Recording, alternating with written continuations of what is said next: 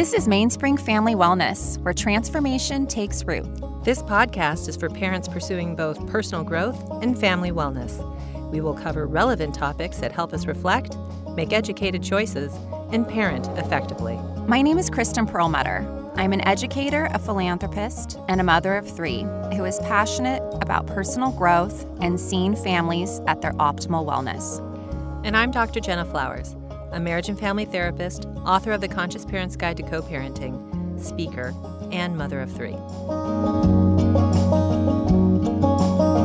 Welcome to Mainspring Family Wellness. Today we have our guest, Debbie Reber. She's a parenting activist, New York Times bestselling author, keynote speaker, and the founder of Tilt Parenting, a website, top podcast, and social media community for parents who are raising differently wired children. Her newest book, Differently Wired Raising an Exceptional Child in a Conventional World, came out in June of 2018. And after living abroad in the Netherlands for the past five years, Debbie, her husband, and 15 year old son recently moved back to New York City. Hi, Debbie. It's great to have you here. Hi, I'm happy to be here. Okay, well, first of all, you are truly an inspiration to so many parents with exceptional children. Can you share with our audience a little more about how your journey began with Asher? Sure. Yeah, so I kind of came into this work honestly in that uh, I discovered when my son was probably in preschool, we started to get some signs that he was moving through the world in a different way from from his peers and we didn't know what that meant but we knew that trying to figure out a path for education and and just kind of figuring out what what our life was going to look like in raising this child who was had some atypical characteristics um, and figuring that out we realized this is a pretty lonely journey. So mm. when a when a parent is raising a child who isn't fitting into the box or uh, has is on a different developmental timeline, it can be really overwhelming to even know where to start. And so in going through this journey and trying to figure out how to best support our son and figure out that educational path and just know what this was going to look like, I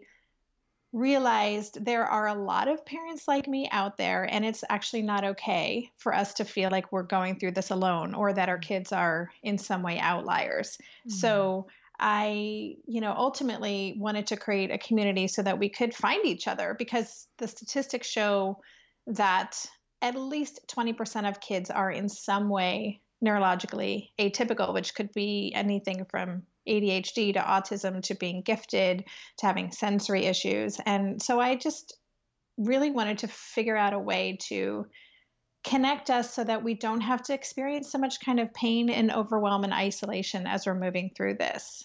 Mm, wow, that's excellent. So, Debbie, were, were you yourself uh, raised to be highly resilient as a child? That is the first time I've ever been asked that question. well, you know, I think we're asking it because we were so inspired by your proactivity to bring parents together and to create these communities. Mm-hmm. Uh, we imagined as we were reading your book, this has to be a highly resilient person. Absolutely. yeah, we just kind of wanted to get an idea of where you were coming from. Yeah, I honestly I don't know. I would say that it wasn't I wasn't kind of raised this way specifically. Um, I was very much left to do my own thing as mm. a kid, and but I always felt very pulled to to to impact to to help things. I was that kid who at eight was volunteering and would say, "I want to change the world someday." Mm. So I think I was I was wired that way. And my work before I got into this parenting space, you know, I have a couple different uh, histories of my career mm-hmm. in kids TV and, and writing uh, books for many, many years, but always I was involved, whether personally or professionally, in trying to share information that would support marginalized populations or support people who weren't thriving. So for many years, I worked with organizations that worked with at risk uh, teenagers, homeless mm. teenagers. I worked with for CARE and UNICEF, so working in developing countries and those, those children who are at risk. And so I just I've always been pulled to this. And so mm. when I you know, discovered that I was raising a child who, and that we as a family were struggling, it just seemed I was called to do this. Okay, I've got to take these skills that I have to create content and to curate information and to research and share in a way that other people can can easily access it mm-hmm. and and pivot and and and you know work with this within this new uh, space this new parenting space so i didn't feel like i had a choice i mm-hmm. guess i should say I've, wow. I've always created what i what i needed or, or what i felt other communities needed if i had the power to make an impact mm-hmm. yeah mm-hmm. would, yeah would you say that as a society we are actually the ones making it taboo to be atypical yeah, for sure. I mean, I, I think I talk about this a lot in Tilt Parenting and in the manifesto that I wrote when I first launched it in 2016. You know, we very much have this parenting paradigm that values conformity and it values mm. fitting in and it and it it there's a lot of shame and guilt involved for parents who try to do things their own way or whose kids don't fit into the box or whose kids are perceived as disruptive and and challenging or their behavior is judged. And so i really think it's a it is a systemic problem and we'll we'll see it everywhere in our education system in our in the media in just the parenting culture that we're all a part of. So it is something I believe really has to be shifted. And mm-hmm. that's what I'm, I'm hoping that tilt parenting is being a part of just changing that conversation. Definitely. I think it has. And what are the biggest struggles you've identified as a parent and, and as an expert for families raising atypical children? I think systemically, one of the first problems is there is no roadmap, and it's very difficult to access information, and it can be very expensive to go down this route. So, kind of right away, when we recognize our kid is in some way struggling, usually it shows up in school. And so, often parents find themselves not knowing even where to begin. Sometimes pediatricians don't know where to to point us towards um, getting assessments for things even like dyslexia, which can be really identified quite early, mm-hmm. is something a lot of parents have to fight for. Yeah. For a school district to test because it costs money. Mm-hmm. And so mm-hmm. then we have parents doing private testing, which, you know, a full neurological assessment can be thousands of dollars, and many insurance companies don't cover that. So that's that is one systemic problem is just that it can be very hard to even access the information and support that we need there's the kind of personal toll that it takes on parents and families because as i said earlier going down this path when you kind of realize that you're on a different journey than mm-hmm. most of your peers that can feel really isolating and overwhelming and rough you know yeah. oftentimes the behavior the way that, that these challenges manifest, especially when kids are younger, is in behavior that can be really intense. And so to to feel like you're alone in this and then also having a, a home life that can be can feel not so great and cozy all the time yeah, is can, really difficult. Can you speak a little more into that? Because I know that you're married and, and, and you, you folks have Asher. How do you guys help to take care of your marriage? Mm-hmm. Yeah, that's a great question. And it comes up a lot in my community. So, you know, I think one of the biggest challenges is trying to keep communication open. In in my community, I would say about 90% of the people who participate and, and consume the content that I create are moms. Mm-hmm. And so a lot of what I hear is that a lot of uh, the their partners are not on the same page, and that can be really frustrating to have two parents who are at two different places. So, you know, for us personally, my husband and I worked with a couples counselor who actually specialized in supporting parents who are raising atypical kids, which was great. Wow, that's and so good. That, mm-hmm. It was so great. And it, and it was really necessary because we were experiencing this differently. And I was, as the one, I was homeschooling my child at the time, I was the one kind of in charge of of the day to day and the support and accommodations and therapy and all of that. And my husband was behind. You know, he just Mm-hmm. wasn't up to speed on so many things, and that created a lot of conflict. So, you know, I think it is important that that both parents kind of commit to working together.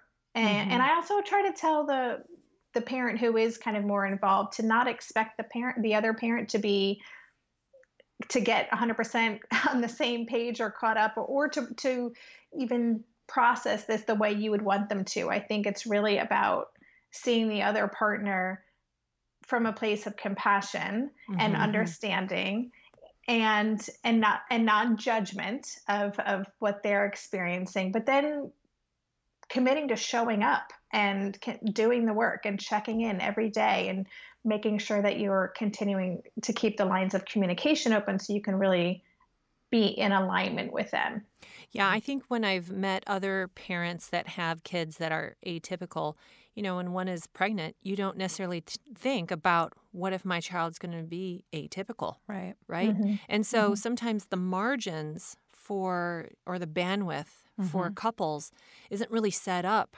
for having a child with atypical features Yep. right?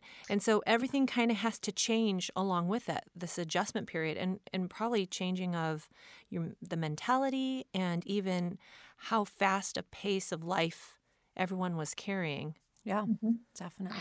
Yeah, there are a lot of just a, that expectations not meshing with reality is kind of where our, most of the pain lies, right? And Mhm. and absolutely, um, that is work that that a couple would really be served to work on together, especially because often as we have different expectations even within our our partnership of what this is going to look like. Mm-hmm. Right.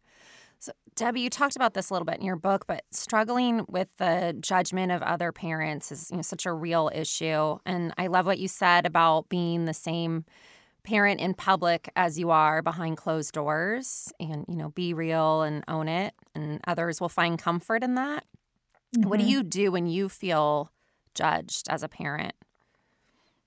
This used to really trigger me, honestly, because I just I'm super aware of what other how how I'm being perceived by other people in in public situations. And when you do have a child who might be doing something that is deemed inappropriate for the environment or whatever, and you're getting looks from other people, I used to really feel that and and I hated the way it made me feel. I would be embarrassed or humiliated. I might make some really bad parenting decisions in that moment Mm-hmm. kind of to save face. So, you know, the first thing I had to do was really just recognize that and try to uncover for me what is it that is sparking that in me? Why do I care what other people think? And and I did a lot of work around that so that I could kind of let that go. Mm. And so so now when I am in a public situation, you know, or I or I'm feeling as if I'm being judged, I, I really can I notice I still have that initial reaction, but I kind of notice it. I'm like, oh, there's that, there's that feeling again. Well, you know, I can acknowledge it, but I don't have to take it on. And I Mhm. just kind of say, you know what, it's okay. Nothing, nothing to see here. Move along. I say that to myself. and I just kind of proceed with my day. You know, Mhm. I really, I recognize now that other people's judgment is often because it's triggering some discomfort in them and Mhm. and it's forcing them to consider their own parenting or their own you know things that they wouldn't be okay with and that's really not my problem so i guess i would say it's a lot of self-coaching in the moment but Mhm. it gets it gets easier with time Yeah. And I think every parent struggles with that at some point. I mean, I certainly do, feeling like you're being judged for a, a you know, sometimes a split second decision that you've made as a Mhm. parent. And um, but I think that there's also something comforting and and seeing other people in those situations. You're like, okay, I'm not the only one. yes Mhm. for sure i know it's not terrible when you feel comforted Yeah. because you're seeing someone else's child having a meltdown Right? yeah It is, but it's the truth. yeah. Uh, we both really loved the making of the list of unrealistic Mm-hmm. expectations for our kids that you talk about. Um, and we think this is probably an exercise all parents should do. But could you explain the process a little more? Yeah, sure. So, you know, we talked earlier just about this these expectations that we have about what our life would look like and i think that extends to to who our kids should be mm. and especially when it comes to things like our child's timeline you know i think we live in a culture where we're kind of primed to compare and contrast where our child is in relation to their peers. Are they at grade level in this? Are they as mm-hmm. social as so and so's friends? And, you know, mm-hmm.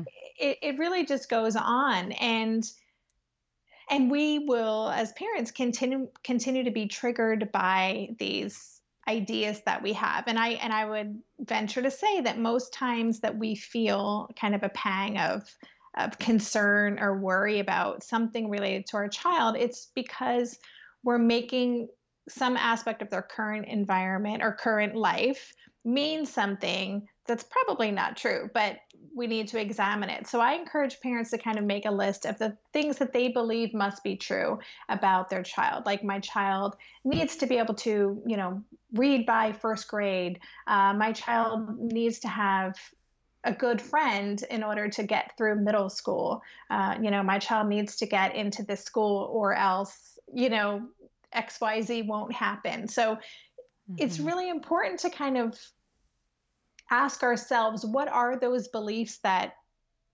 that we have what are those beliefs that i'm holding on to because we're going to parent from those places mm-hmm. and so if we don't examine them and actually dispute well actually is it true that you know my child needs to have you know this close knit circle of friends to survive middle school not necessarily you know if we can kind of create some looseness around these beliefs that we're just moving full steam ahead with mm-hmm. and and not feel so tethered to you know what we're making them mean then we can actually see what's really going on and experience a lot more peace in our day to day mm-hmm. Oh definitely yeah. So um, I wanted to talk about siblings. I know you've covered this in, in your podcast, but you know, it's very common in families with a child with special needs to require more energy and time. And um, what would your advice be to families with more than one child? How do they, you know, equally care for the other children in the family while while giving um, the atypical child the special you know, dedication and devotion that they need. Yeah, I hear about this, you know, challenge from a lot of people in my community and I and I just need to say up front I only have one child, so I don't mm. speak to this from personal experience, but I've covered it on my podcast a few times. Um, and certainly talk with people about this. And you know, you mentioned the word equal, and I think that is something that that people need to consider it's not really about equal time mm-hmm. that it's about making sure that each child has what they need and so every child's needs are different and that is where I hear a lot of parents get kind of hung up is feeling like everything needs to look the same across the board. Mm-hmm. And that's not really realistic when you have a child that has some unique needs and might require more uh, accommodations or support. So I think kind of thinking about it's not about this equality, but it's more making sure that every child has something specific that they need. And so, what I know a lot of parents do is just make sure that for that neurotypical sibling, that they have special things that are just for them, making mm-hmm. sure that they have activities or experiences where it's just the the two of them and you know the parent and that child. So they they have their own unique thing as well. I think that that sibling relationship can be really challenging because you know some siblings can be really upset with their their atypical sibling right? Because right. of some of the behavior they may bear the brunt of. And then there are other siblings who feel this great sense of responsibility to protect them which is a lot for a kid to take on as well. So you know i think carving out that unique relationship with each child, not trying to make it equal across the board, but also as a family, mm-hmm. really talking a lot about this stuff, having open communication, uh, you know, making sure that the culture of the family is one that is that is about personal development, personal growth, and and and acceptance, and and just that open communication. That's mm-hmm. so beautiful. Uh, can you actually speak a little more into the discussion of diagnosis mm. with with f- the family and um, how do you talk about the diagnosis with your kids? Yeah, this is another issue that I get asked about a lot because there are a lot of parents who don't want to share a diagnosis with their child because they're concerned about their child having a label, maybe that making them feel worse about who they are or kind of embodying the stigma that is mm-hmm. associated with that label. Right. And so so I can't say this is the way to do it, but I am a believer in openness and transparency and normalizing these labels and the conversations because I think you know it's just like mental health or or any side any kind of difference that has a stigma associated with it when we don't talk openly we perpetuate that it's a bad thing yes you know when we're talking, I always say this to parents if you're having a conversation about your child, but you're in the other room on the phone and you're talking in hushed tones because you don't want your child to hear, our kids know what something's going on and mm-hmm. they may make that make it mean something really terrible. They must right. think, gosh, you know, maybe there's something really wrong with me if they can't even talk to me about it. So I am a proponent of normalizing these things, using the terminology if there is a, a label and just kind of talking about it matter of factly this is who we are you know mm-hmm. um, and i really believe you know not only does that serve the child to to grow up kind of owning who they are and not thinking that it's a bad thing but a, just the way that they're wired. But i think as a society this is part of how we change this conversation because there again that that 20% figure of differently wired kids it's much higher than that. Mm. but we're all kind of hanging out in secrecy because we're afraid of what other people are going to think or that our child's going to have a target on their back or won't be accepted. But if we all started talking openly about these things then we couldn't be marginalized anymore there's just too many of us yeah. Yeah. Something I've noticed um, when I, I see kids that are atypical in my practice and then, you know, at school, they can often feel lonely. Mm-hmm. They don't mm-hmm. have maybe as many friends or they're having a hard time socially.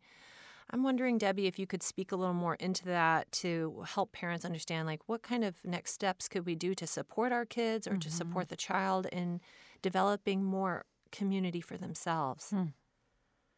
Yeah, I mean, again, I think that open communication is really important, and the earlier we can start it, the better. And that includes open communication with our our our child's friends, or you know, if they're in preschool, the other parents, like. And if a child has a play date, like, hey, this could happen, here's what you do, you know, just kind of talking about this stuff instead of crossing fingers and hoping that nothing goes wrong. Because, you know, I believe that when especially when kids grow up, neurotypical kids grow up understanding who these other children are and recognizing that, you know, oh, that's not, you know, Ryan's not trying to be obnoxious. Ryan like cannot his body needs to move a lot. That's because of the of his ADHD. That's how he's wired. And that's actually what makes him be able to come up with his really cool creative ideas. You know, if we can kind of talk about these things with our kids and I and I this is something I challenge parents of neurotypical kids to do is have these conversations. I feel like those kids would then grow up as allies to mm-hmm. differently wired children. I mean, that's kind of my dream. Maybe it's a little naive, but I think it can it can happen. I've seen it happen. And so, you know, I, I really do think that parents of neurotypical children have a lot of power in this paradigm. Mm-hmm. And so, you know, talking with compassion about, you know, if your child comes home and talks about another student who who blurts out answers all the time because they they just feel a really strong need to share you know that might be as a result of how they're wired. And so talking about it that way instead of perpetuating like wow that's super annoying. What's wrong with that kid? you know? Um, so so that is a really big thing i think if we can just kind of continue to have these these conversations. And and i encourage parents uh, of kids who are differently wired to to help them really own who they are so that they can eventually advocate for themselves so they can speak their truth when they're hanging out with other friends or they're in a classroom and they need something you know? That's kind of what we eventually want these kids to be able to do is to know themselves so well and feel so comfortable in who they are that they can ask for what they need so mm-hmm. that they mm. can thrive just the way every other child gets to mm-hmm. yeah so your your podcast Tilt Parenting has created a movement of um, parenting groups, Tilt groups, and can you you know speak about this and how parents can get involved and um, how we can all, as a culture, as a society, become more inclusive and understanding? Yeah. So when I was doing the book tour for Differently Wired, I kept you know meeting parents who, first of all, were sometimes knew each other in their communities, like would see each other around at pickup for soccer or PTA meetings, but they had no idea the other parents were raising differently wired kids mm-hmm. until they bumped into each other at my book talk, which was oh, pretty wow. funny. Yeah. But so some of them decided even in that at that event, we're going to start meeting. We're going to create a little group. And I started getting requests to support in-person communities. So um, so I've created some resources on the Tilt Parenting website. I call it a Tilt Together Starter Kit. So if parents do want to create an on the ground regional in-person group, they have you know some support, some ideas for how they might run a group. I've created a Facebook group just for leaders of Tilt Together groups to find each other and share best practices. There's now over 35 uh, actually it's more than that like 45 groups happening in four countries That's wow. most, most in That's the great. us but yeah and it, they're completely parent led they're volunteer and my role is just to to support if i can um, mm-hmm. um, and they're all different so that has been so exciting just to see mm. people finding each other and and that's you know I, I do feel like this is the the movement that is happening you know i think when i started this a lot of people who discovered tilt and and started listening to the podcast were kind of they were down the road in this journey and they were so desperate for help and they were so happy to finally find someone that was talking about their experience. Mm-hmm. And what's really interesting now is that, you know, the podcast has been around for three and a half years that people who are now finding us are just at the very beginning of their journey mm. and this already exists for them. So they're mm-hmm. starting this with the insight and support of this community, which is really awesome. Like that makes me so happy because none, you know, when I was parenting a four year old and very much in the weeds and had nowhere to turn, this just didn't exist. So it's been really cool to see see the way that it's grown. Wow. Congratulations on everything you've accomplished so far. This is it's truly Thank amazing. You. And we're hoping too that uh, through this podcast, there are going to be some listeners in the Orange County area that would want to create a tilt parenting group because Kristen and I are firm believers mm-hmm. in bringing parents together and creating community. And we're just so excited about what you have brought to the world, Debbie, because it's a it's a real necessary need for so many parents and kids that are going to really benefit from um, parents coming together and dreaming up, but then also actively pursuing inclusiveness for their their children. Yes. Yeah. Awesome. Thank you for Thank inspiring you. us, Debbie. Thank you. And I, I will share there is, um, I'm just looking on the Tilt Together Facebook group or my website. It looks like there is a South Orange County. Mm-hmm. Is that where you, where are you located? We're we're not we're more north Orange County, but oh, you're New, north Newport okay. Beach. Yeah, but that's that's not too far. South Orange County. There's South yeah. Orange County, yeah. and there is one in Orange County, but that, I know that's a big county. But um, but we have a Tilt Together Facebook group, and that is where a lot of parents are. There's thousands of people on there now who will just say, "Hey, I'm located here. I'm looking for an OT," or "Who else is local. I'm looking to connect with another parent. And so that is happening in that group, which has been really cool. Wonderful. That's really great. Well, once again, Debbie, thank you so much for taking the time to be on Mainspring Family Wellness. And for our listeners, her book is Differently Wired. And also check out her podcast, Tilt Parenting. Thank you, Debbie. Thank you so much for having me.